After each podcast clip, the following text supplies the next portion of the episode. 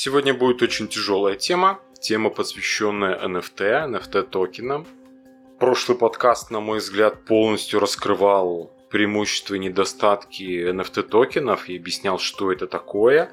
Но оказалось, что это далеко не так. К нам появились новые вопросы от слушателей, от клиентов по разработке токеномики. Поэтому, на мой взгляд, необходимо детальнее пояснить и рассказать, что такое NFT.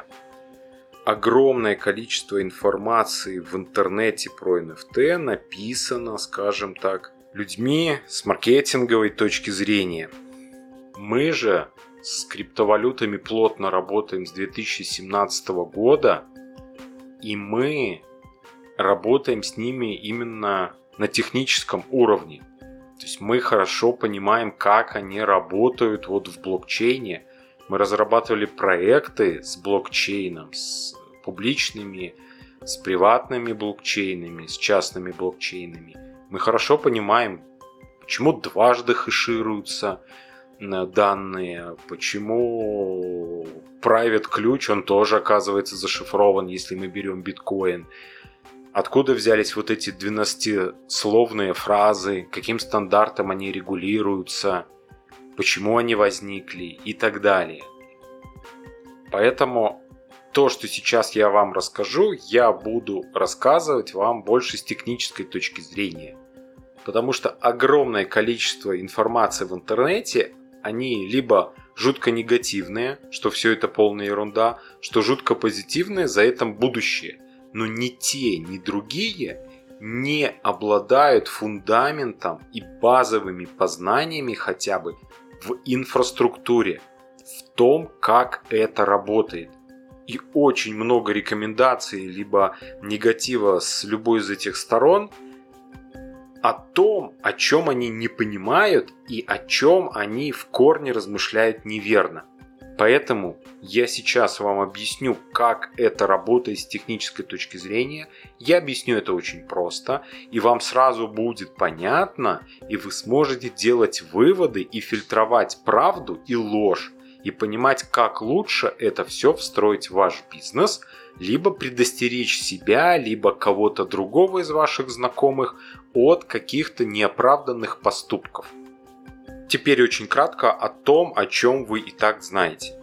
Итак, блокчейн – это база данных. Это просто база данных на множестве компьютеров. Эта база данных пишется в хронологическом порядке. То есть каждые там, условно говоря, 10 минут в нее происходит запись. Либо там каждую одну минуту или каждые 30 секунд, в зависимости от реализации. В нее происходят записи записи каких-то состояний какой-то информации. Преимущество блокчейна в том, что то, что записано месяц назад, никак нельзя изменить. То, что записано две минуты назад, тоже никак нельзя изменить. При всем желании невозможно внести корректировки задним числом.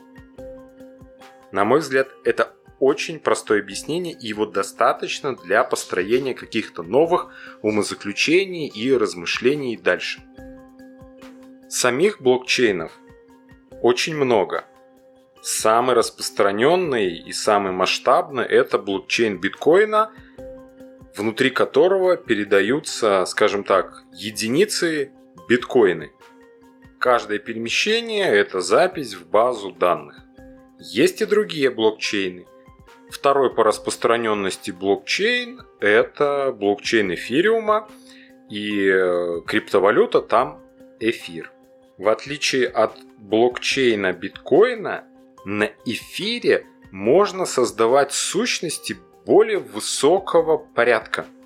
Там не только эфир передается между людьми, но там еще можно загрузить специальный программный код внутрь этого блокчейна. И этот программный код может что-то делать. Такая маленькая программа. И вот эта вот маленькая программа внутри блокчейна на эфире, она может оперировать токенами. То есть она может создавать токены. Очень хорошо это представить, что вы едете в поезде. Вот поезд это эфир, а вот сумка ваша, которая тоже внутри содержит какие-то там вещи, это вот уже второго порядка тоже какой-то багаж. Ну то, сумочка в сумочке, контейнер в контейнере и так далее, матрешка. И каждое такое перемещение, оно записывается в базу данных и не может быть изменено задним числом. Полагаю, что это очень простое объяснение, и оно достаточно понятное. Вот эта маленькая программа, которая оперирует токенами, она называется смарт-контракт.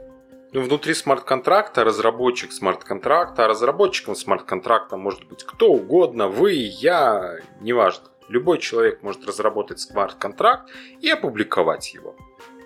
Сколько будет выпущено токенов, зависит от разработчика смарт-контракта. Это может быть один токен, а может быть и миллиард токенов. Как будут токены раздаваться, передаваться, это тоже описывается в этом смарт-контракте. Повторю простейший пример. Представьте, что какой-то гипермаркет решил токенизировать, а токенизировать значит привязать токен к какой-то другой сущности, например, токенизировать бонусные баллы на карточках лояльности. То есть раньше вам просто на карточку лояльности зачисляли бонусные баллы за покупки, то сейчас создали смарт-контракт, есть токен, и вам на ваш адрес зачисляются эти токены. Токены зачисляются на ваш адрес, и только вы можете ими распоряжаться.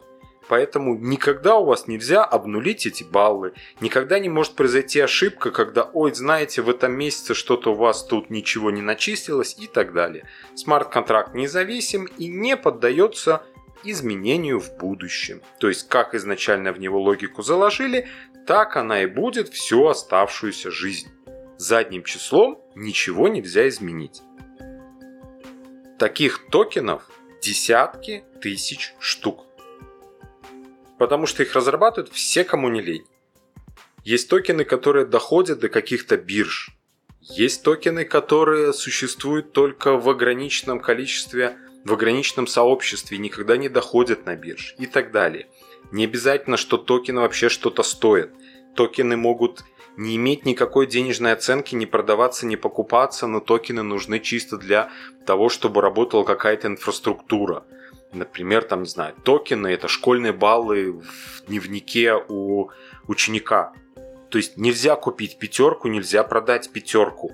Но у нас в дневник заложен токен, что сегодня мальчик Сергей и девочка Ольга получили по 9 баллов по английскому языку и по математике. И мы это записали в блокчейн, и больше уже никто не может это изменить. У нас правдоподобные оценки которые фиксируются на века, и спустя 20 лет всегда можно доказать, что в тот день у меня была вот такая оценка по математике или по английскому. При этом купить и продать нельзя, то есть нет денежной связи. И токены не всегда имеют денежную оценку. Вот здесь вот маркетологи очень часто говорят, что в будущем это будет все дорожать. Фигушки. Что-то может дорожать, что-то не может дорожать. Это просто запись в базе данных. Она свидетельствует о каком-то факте. Сегодня у Ольги пятерка по математике, или двойка по математике, или девятка по математике. Только и всего. Опять же, смешной пример. Приехали вы к бабушке садить картошку, она каждый год вас заставляет садить картошки все больше и больше. Вы целую неделю садите картошку, и бабушка каждый день вам говорит, ой, вчера только посадили 4 ведра. А вы как 4 ведра? Вчера два мешка посадили картошки. Бабушка, ты что? Она, да не. Даже если вы начнете записывать на листочке бумажки, бабушка скажет, ха, вы ночью стерли карандашом и подсунули мне другой кусочек бумажки с другим числом. Не верю я вам. А вот запишем в блокчейн, все сразу будет понятно, и бабушка скажет, да, действительно два мешка картошки, и ни одна сторона не сможет подделать эту цифру. И поэтому возникает доверие. Особенно это критично в интернете, когда мы вообще не знаем, кто сидит по ту сторону монитора, но благодаря вот этой вот технологии неподделываемой, у нас появляется возможность проводить какие-то операции и как-то коммуницировать с этими людьми, изначально им не доверяя. То есть вот это вот фундаментальное преимущество. В этом есть ценность. Вывод. Токенов много, токенизировать можно все что угодно. Токены создаются через смарт-контракты. Смарт-контракты пишут люди. Смарт-контракты неизменны после того, как смарт-контракт опубликован. Его нельзя изменить физически. То есть нельзя ничего подделать. Любой волен написать смарт-контракт. Коротенькое отступление, что называется, а за чей счет весь этот банкет? То есть куча людей что-то добывает, вы можете публиковать смарт-контракт бесплатно, что ли? Кто содержит эту базу данных? Кто за нее платит? Какие ресурсы на это требуются? Не углубляясь сильно в детали, но каждый платит за ту часть, которую он использует в этой технологии. Если вы просто проверяете какие-то смарт-контракты и либо проверяете, сколько у кого есть денег, то для вас это бесплатно, потому что это открытая база данных, которая, которую может просматривать кто угодно, и есть множество в интернете сайтов, которые позволяют вам по адресу увидеть всю хронологию перемещений токенов или криптовалюты. Но если вы захотите опубликовать смарт-контракт, записать что-то в базу данных, то вам придется оплатить какую-то небольшую денежку. Но опять же, где-то в каком-то блокчейне вам надо будет заплатить доллар за это, а в каком-то блокчейне за это нужно будет заплатить 20 долларов или там 50 долларов а может быть это будет очень сильно сложный смарт-контракт, и вы за эту публикацию этого смарт-контракта заплатите 2000 долларов.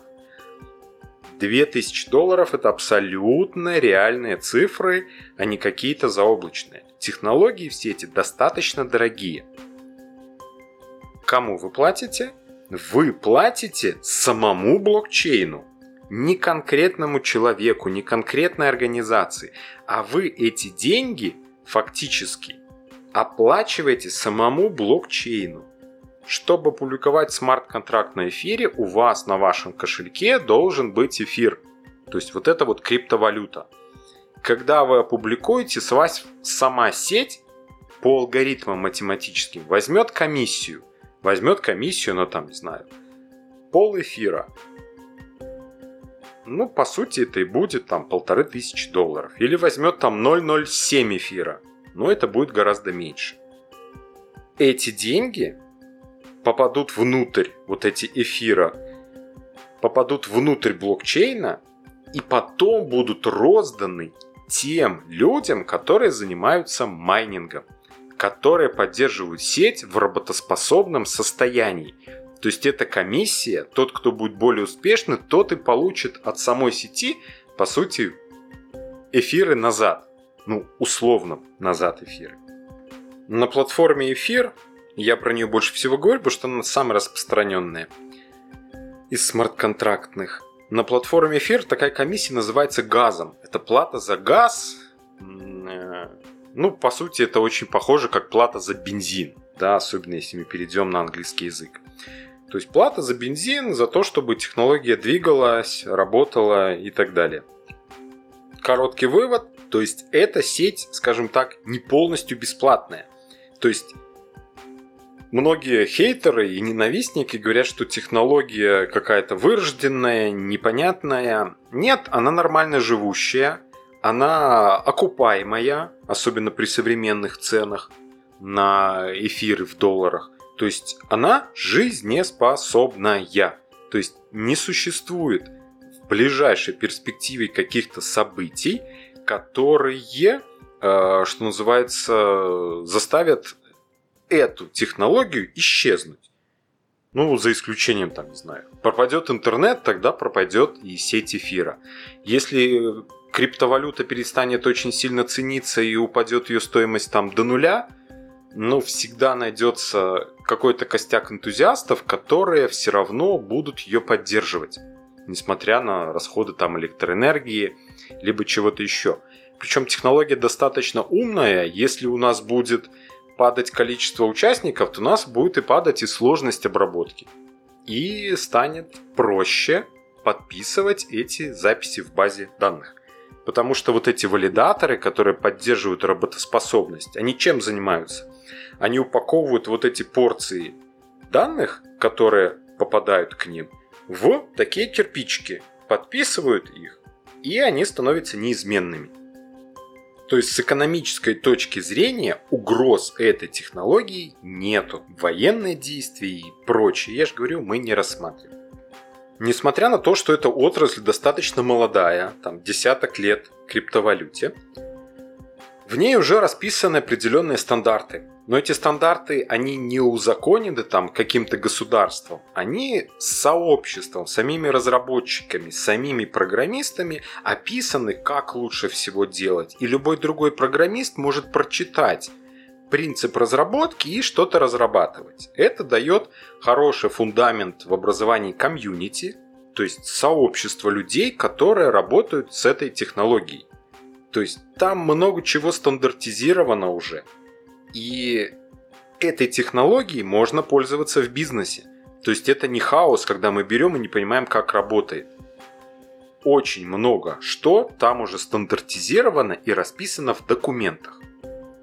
И вот в этих самых документах расписана возможность создания токенов обычных, например, стандарта ERC20, либо токенов, которые называются NFT, невзаимозаменяемые токены. Взаимозаменяемые и взаимонезаменяемые токены, несмотря на громоздкость в произношении этой фразы, все на самом деле достаточно просто – вот у нас есть в реальном мире какие-то вещи, которые определены четкими параметрами. Мы когда покупаем э, автомобиль, мы покупаем конкретный автомобиль. Мы когда покупаем ноутбук, мы покупаем конкретный ноутбук с его характеристиками. И этот ноутбук, он неделим. То есть его нельзя разломать на две половинки, чтобы он продолжил работать.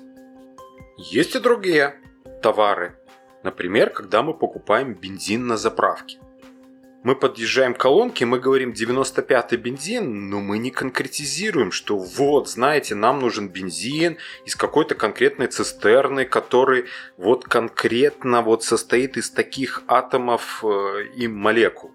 Нет, мы покупаем бензин 30 литров, и нам все равно, что это будут за литры это все равно бензин. Мы эти 30 литров можем легко разделить на две емкости по 15 литров, потом заново их объединить.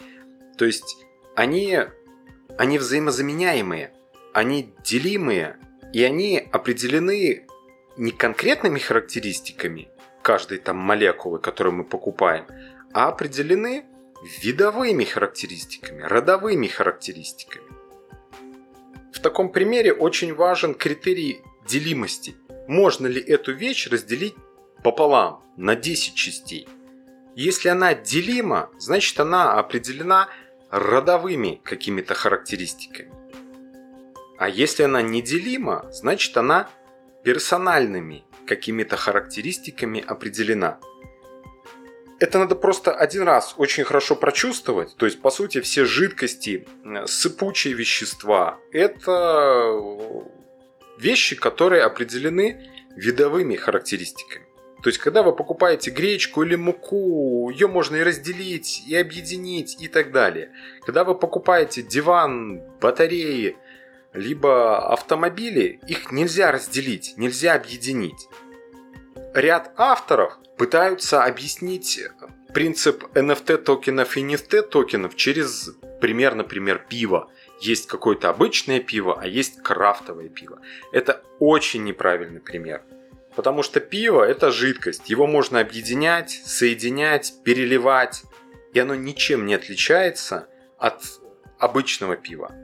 То есть крафтовое пиво – это точно такое же пиво, которое определено видовыми характеристиками – Крафтовое пиво не является NFT токеном ни в коем случае. Уже хотя бы по той причине, что NFT токен, он один единственный. Вот он реально один единственный в мире. А крафтового пива есть как минимум 100 бутылок, а может и 1000 бутылок. И этот токен нельзя поделить пополам, нельзя его объединить с другим токеном.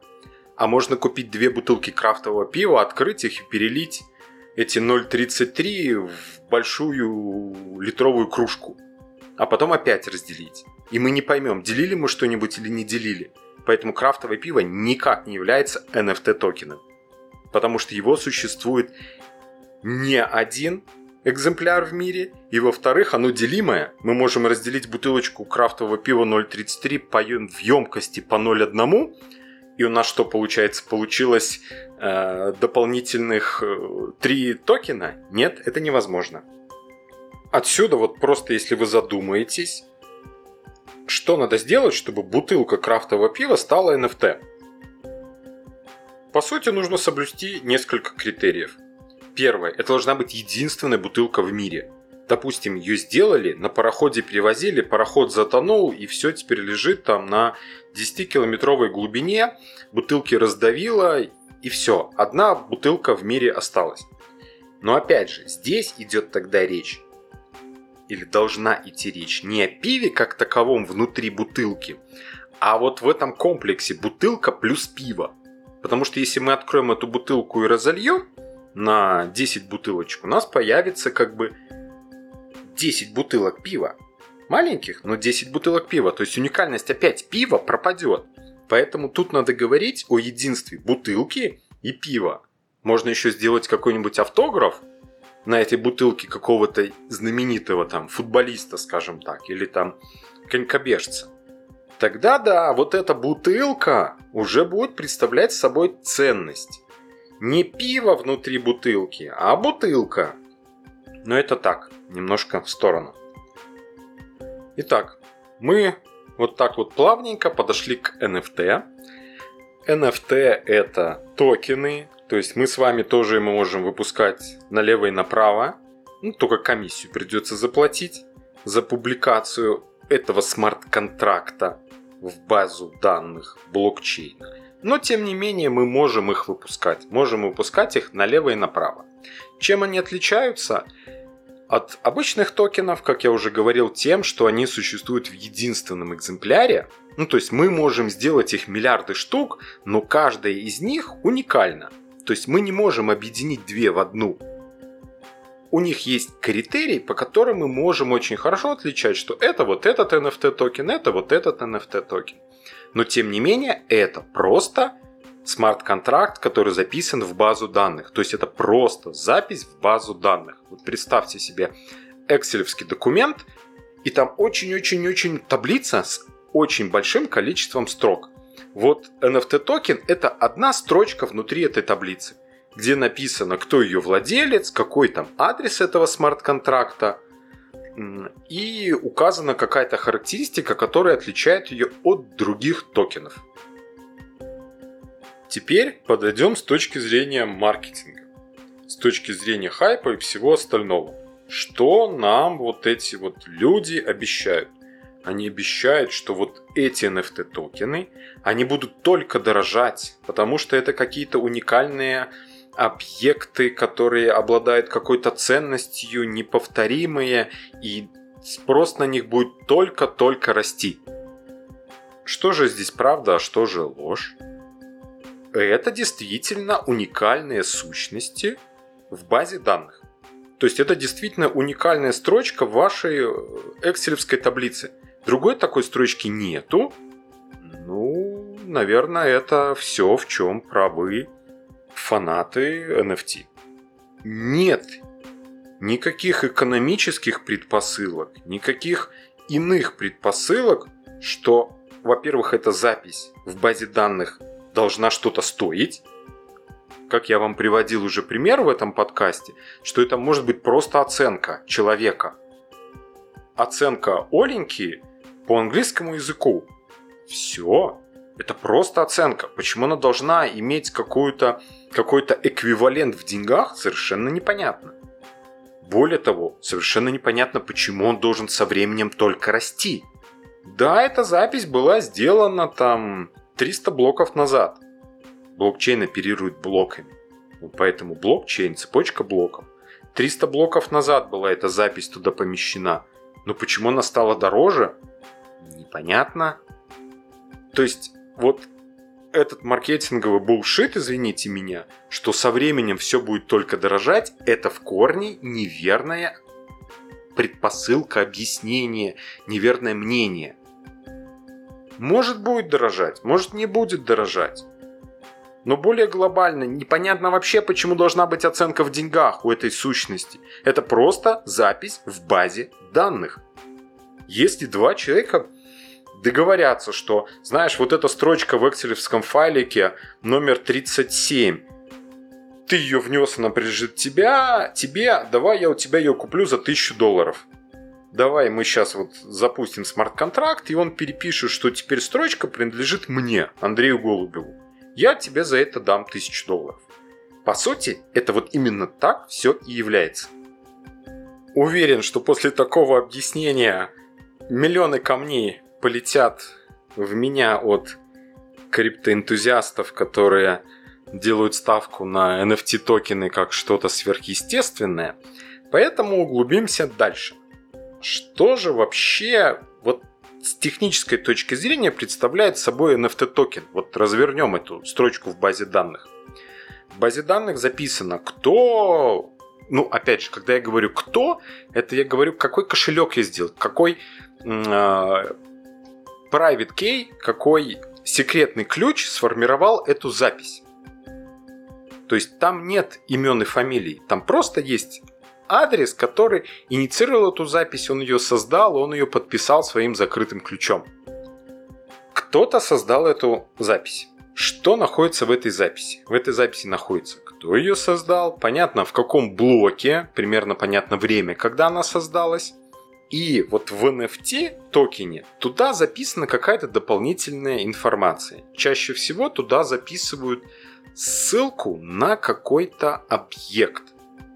Если продают картинку, вот какое-то произведение искусства, то саму картинку положить в блокчейн можно, но это будет невероятно дорого.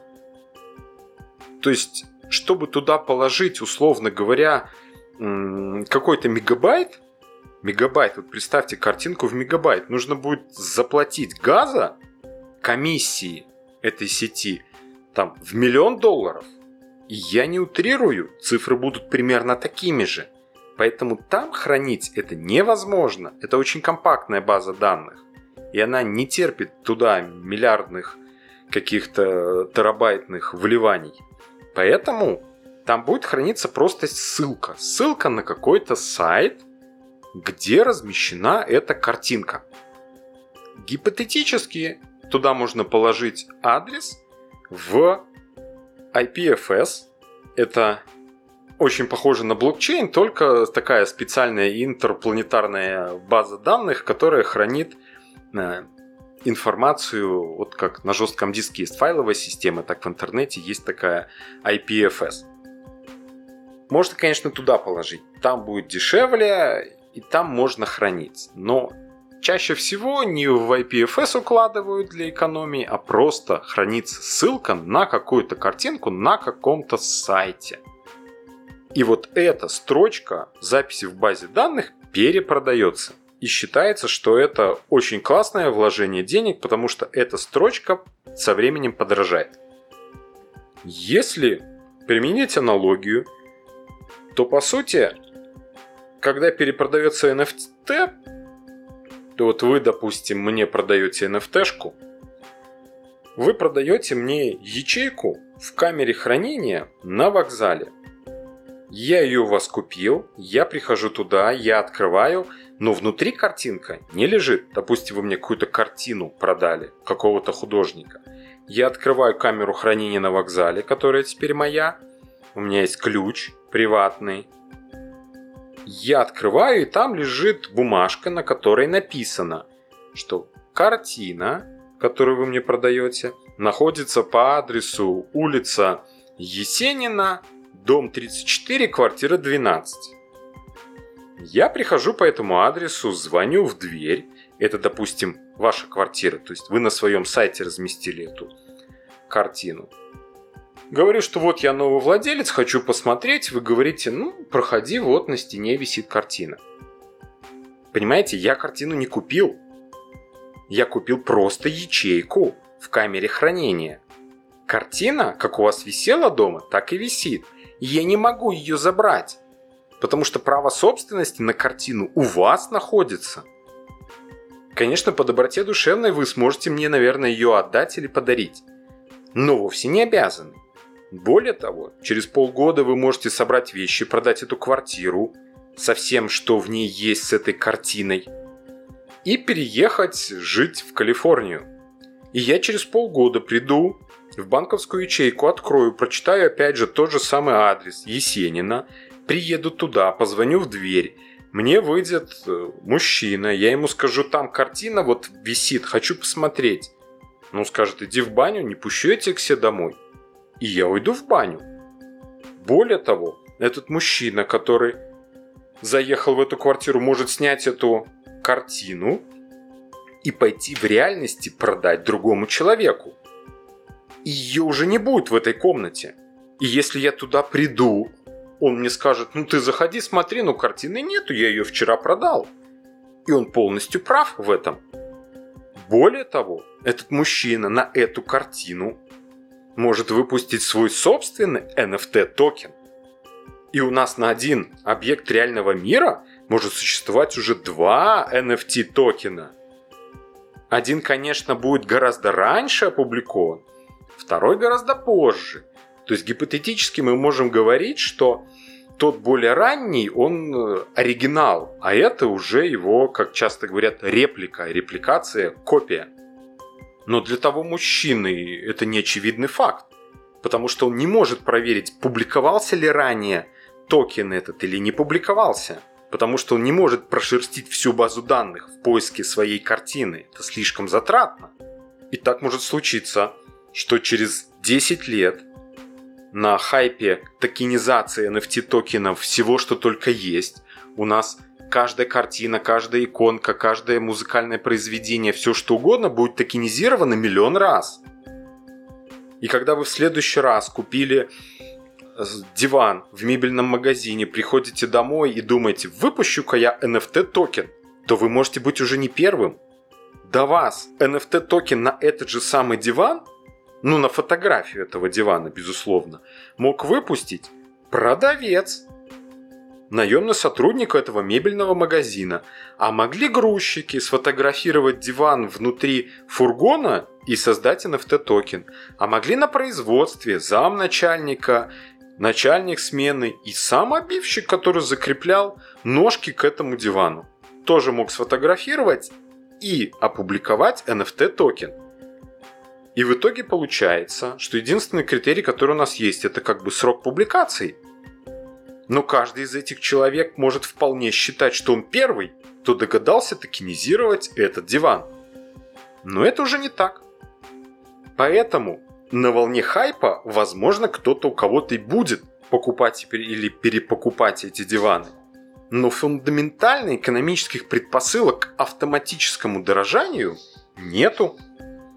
Уникальность потому что не рождается. Опять же, если мы зайдем в чаты, в дискорды, в телеграм-каналы компаний, которые создают коллекции картинок таких и потом продают, то люди, которые покупают, либо делают оценку той или иной коллекции, они исходят из того, какое сообщество есть у этих картинок. То есть, опять же, если компания, которая нарисовала змейку на листочке бумажки, у нее подписчиков в Инстаграме 10 миллионов человек, то, скорее всего, эта картинка в виде NFT токенов будет иметь какую-то ценность. Возможно, будет иметь какую-то ценность. Возможно, не будет иметь никакой ценности. И вот мы находимся внутри вот этой вот NFT комьюнити – покупателей и продавцов по роду деятельности. И мы понимаем, что каждый покупатель NFT токенов ставит перед собой одну единственную цель – перепродать. Перепродать эту NFT. Даже есть классификация инвесторов. Те, которые купили и пытаются перепродать через 20 минут, и те, которые купили, подержали две недели и опять же пытаются перепродать.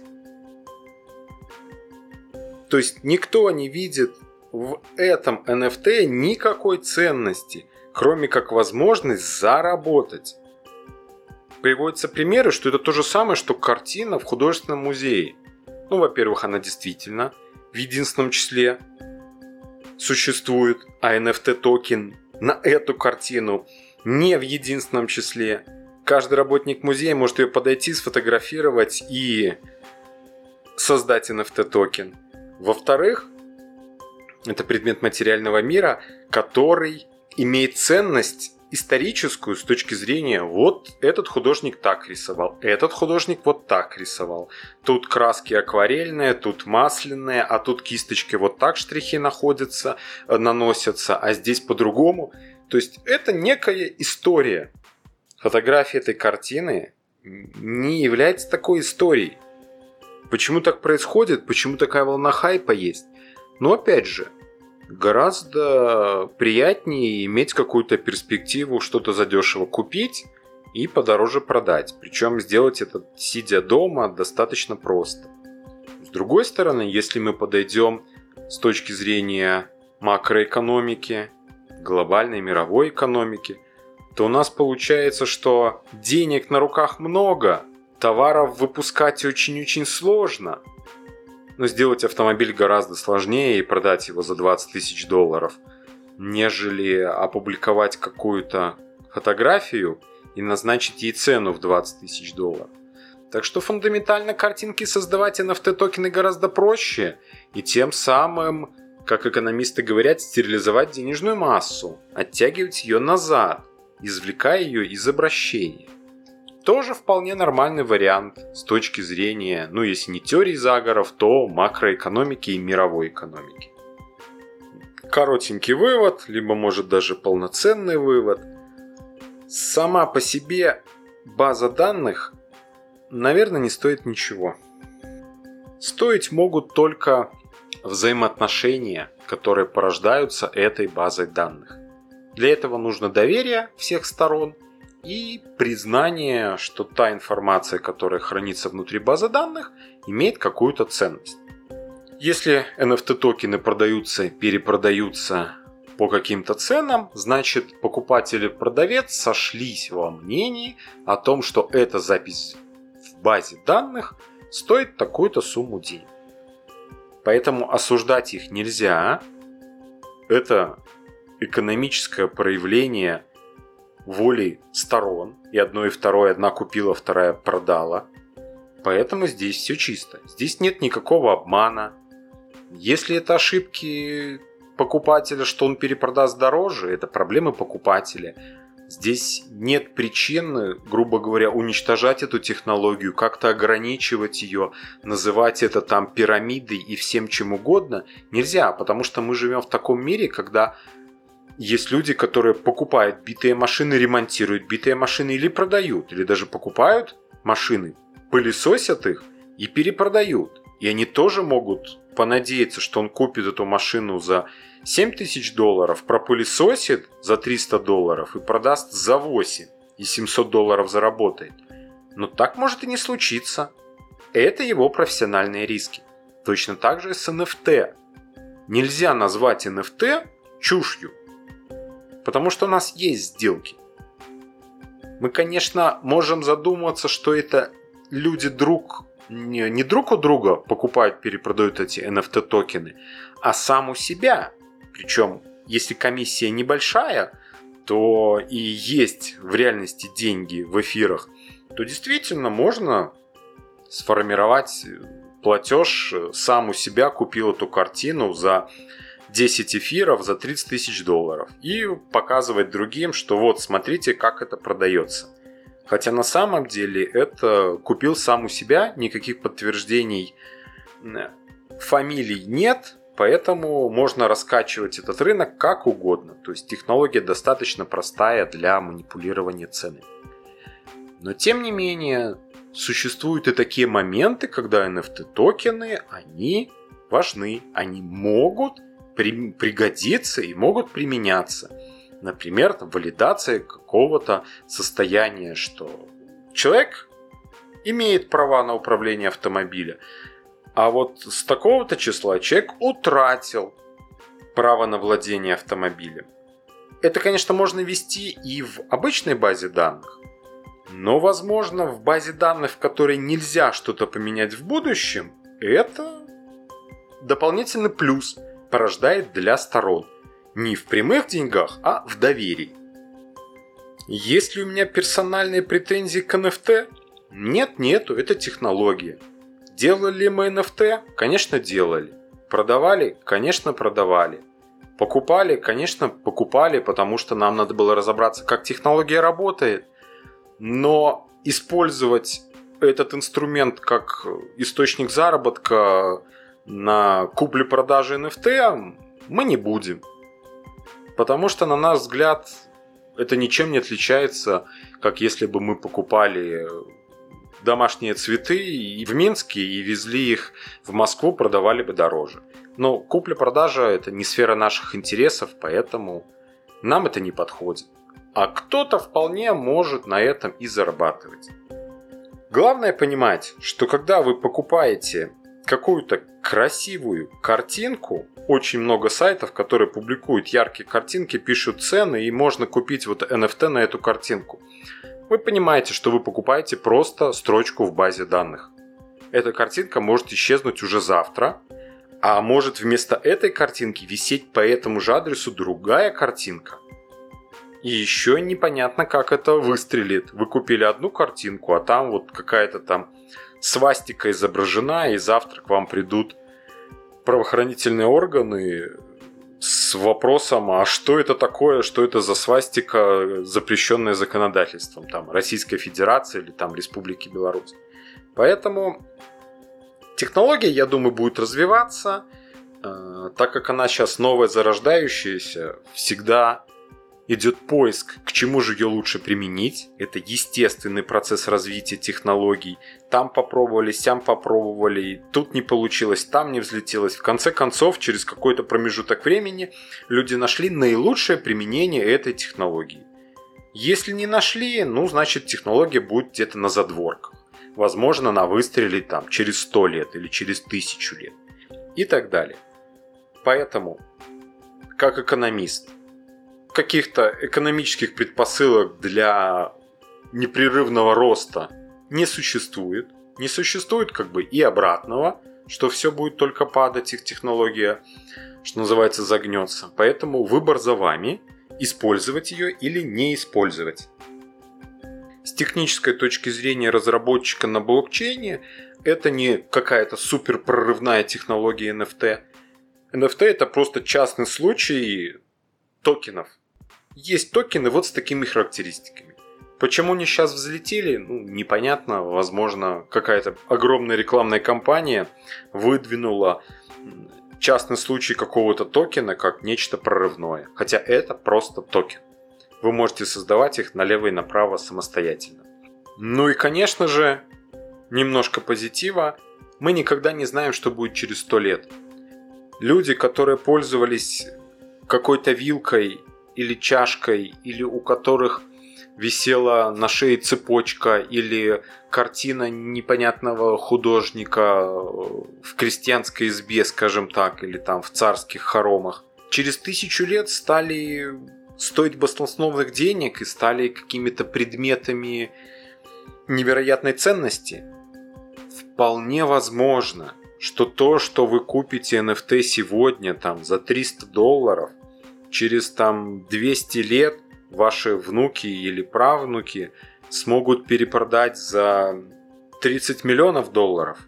Такое тоже возможно. Мы не знаем, как технология будет развиваться и какой ценности будут обладать все эти NFT.